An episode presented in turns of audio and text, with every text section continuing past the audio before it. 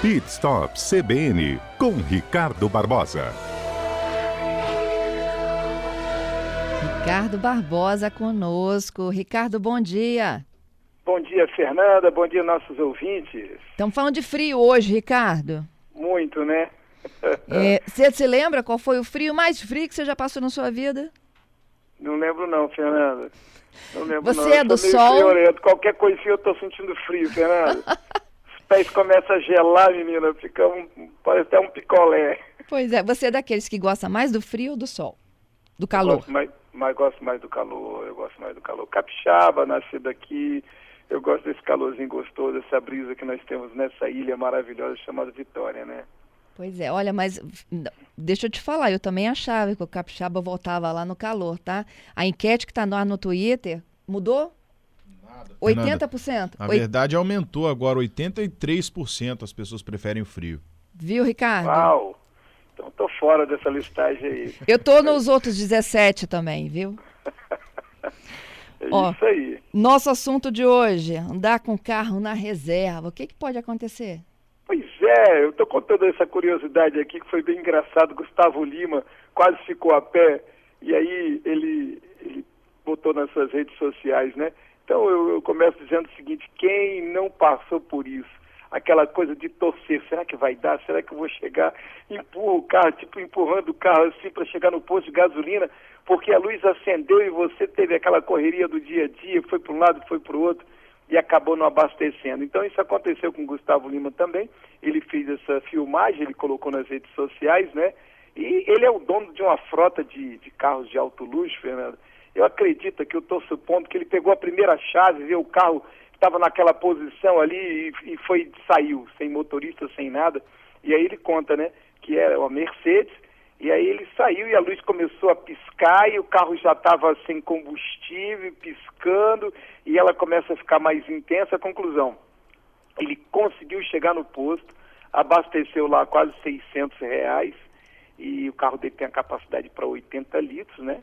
E é um hábito agora com, essas, com essa gasolina muito cara, tem muita gente que acaba tendo o hábito de rodar com pouco carro, pouco combustível na reserva. E isso não é bom, ele traz alguns prejuízos, nós vamos falar um pouquinho sobre isso hoje. O que, que pode ocasionar, o que, que a gente pode acabar perdendo, quais são as consequências da gente deixar o carro assim, ah, com pouco combustível, acabando dando até pane seca, que a gente acaba perdendo pontos na carteira e multas também, né, Fernando? Isso. O Roberto Carlos também, lembra? Saiu de casa, na Urca, o carrão dele também parou metros à frente aí sem combustível. Acontece. As pessoas às vezes deixam o carro, passa um bom tempo, tem uma frota de carro, ah, hoje eu vou sair com esse carro, ah, amanhã eu vou sair com aquele ali. E uma vez ou outra você pode acabar pegando o carro com pouco combustível, ele pode acabar te deixando na mão. Isso acontece mesmo. Então, tem gente que diz que roda com cheiro, né? É verdade. O cheiro da gasolina, ele tá lá quase zerado. É, é por aí. Agora temos algumas coisas aí que acontecem, Fernando. Uma pergunta que vem muito é o seguinte: o que mais danifica, né, ao andar com o carro na reserva? Essa é a pergunta que mais surge aí.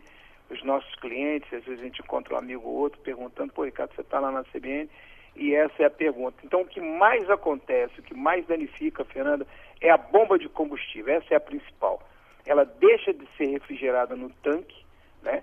E ela está submersa ali no tanque de combustível, é uma bomba elétrica, e ela não tem líquido suficiente para manter a temperatura da bomba, porque ela vai aquecendo. E nessa coisa de aquecer e ela puxar ar e não puxar combustível muitas vezes, ela acaba queimando. Dependendo do carro, Fernando, no caso do carro do Gustavo Lima, né, que ele torceu para não, não ter a pane seca, nós estamos falando aí de 8, 10 mil reais de uma bomba de combustível, que são peças caras de um carro premium.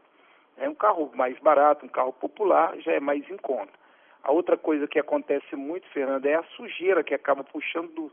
está lá no fundo do tanque, queira ou não queira, uma vez ou outra está abastecendo no lugar, no posto, no outro, vem um pouquinho de sujeira que fica lá acumulada no tanque. Então, quando você utiliza todo aquele combustível, ela puxa aquela, aquele combustível sujo, acaba passando pelo filtro, que às vezes já está saturado, e acontece o quê? Vai para os bicos injetores, entupindo todos os bicos ali, tem que tirar aquela flauta, fazer a limpeza dos componentes, e isso é caro, acaba gastando um valor, carro popular um pouco menos, mas um carro premium você acaba gastando muito mais aí e às vezes pode até danificar um bico. E aí com isso você vai, teu orçamento pode fugir um pouquinho, porque você acabou deixando o teu carro uh, na reserva e deu a pane seca, puxou esse combustível sujo. É. E vamos lá, eu tenho um ouvinte que o David me fala de uma condição aqui, andar com um carro com uma quantidade também maior de combustível, mais ou menos meio, meio tanque, é mais econômico que andar com um carro com um quarto de tanque. Porque tem a questão da evaporação mais rápida com menor quantidade, isso também interfere? Perfeito, David. Você está é, perfeito. O que, que acontece? O tanque muito vazio, ele aumenta o espaço de vaporização do combustível. Então você está com o tanque muito vazio, você tem um espaço muito grande de ar ali, aumentando essa vaporização, né? E que a taxa de evaporação, ela sobe muito. Então ele realmente acaba consumindo mais pela evaporação, o calor que você deixa o seu carro no sol, aquela coisa toda.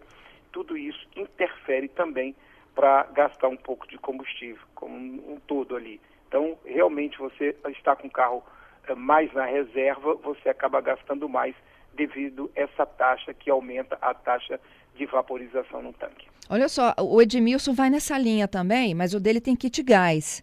E ele diz que quando instala, você já recebe essa recomendação de utilizar meio tanque. Se ficar com menos ou reserva, é prejudicial? Segue a mesma linha? No, no kit gás? Para quem tem kit gás. A orientação que ele recebeu é de que ter sempre de meio tanque para cima. É, ele deve estar tá falando do, do, do, Se for no gás, se quer que eu entendi do, do Edmilson, se for no gás, eu, eu, eu, eu acredito que não, porque você está ali com uma botija, você tem todo aquele cilindro. Eu acredito no combustível que às vezes ele possa precisar estar tá sempre fazendo aquela uh, um pouco usar um pouco o, a gasolina, ne, usando esse, essa mesma teoria. Eu estou crendo que o Edmilson está contando essa história de que tem que ter um pouco de combustível, é isso, Edmilson? Um pouco de combustível no tanque para que você possa, no momento que necessitar faltar o teu carro a gás, você acionar e não a taxa de vaporização não fique tão alta. Não, a pergunta dele é se, para quem tem um kit gás, andar com menos que meio tanque, se também é prejudicial. Não, não. Você, você vai utilizar a mesma coisa. Ele, ele, ele não, menos que meio tanque não. O ideal é que você troque, que você abasteça quando vai chegando a um quarto, Edmilson. Chegou a um quarto, menos de um quarto, você já se preocupa, vai lá e abasteça de novo. Né? Não deixa chegar na reserva. Isso é o ideal. Tá? Como você falou, meio tanque não há problema, você ainda tem dois quartos para queimar. Né? Então, é, é, mais ou menos isso. Você utilize até chegando a um quarto, aí começou a descer um pouco mais do que um quarto, meio quarto, aí você realmente vai abastecer. Já está na hora de abastecer. Uhum. Essa é a regra. É o ideal. Ok. Bom, os ouvintes podem mandando perguntas, viu, gente? A gente vai seguir no raciocínio aqui do Ricardo e eu vou encaixando as perguntas. Outra coisa, Fernanda, é, muitas pessoas perguntam é, quantos litros em média tem a reserva? Porque há quanto tempo? Eu, qual é o tempo que eu tenho? Às vezes você está fazendo uma viagem e você arrisca, ah, não vou abastecer nesse posto não. Aí você segue, vou abastecer no outro. Então tem que saber, é, todo carro tem um manual, portanto tem lá o, a quantidade de litros, mas em média nós temos de 5 a 10 litros de combustível na reserva. Então, o carro premium, mais ou menos 10 litros, 8, 10 litros, que tem um tanque maior. Um carro popular, 5 a 7 litros, para você ter uma ideia aí. Você, ah, meu carro é econômico, eh, faz 10 por 1, então você roda aí 50 quilômetros. Né? Então você tem que ter essa visão, essa ideia. Mas nós temos alguns carros que, que já dá no, no, no computador de bordo, ele dá autonomia. Ah, você tem 20 quilômetros, você tem 30 quilômetros, você tem 40 quilômetros.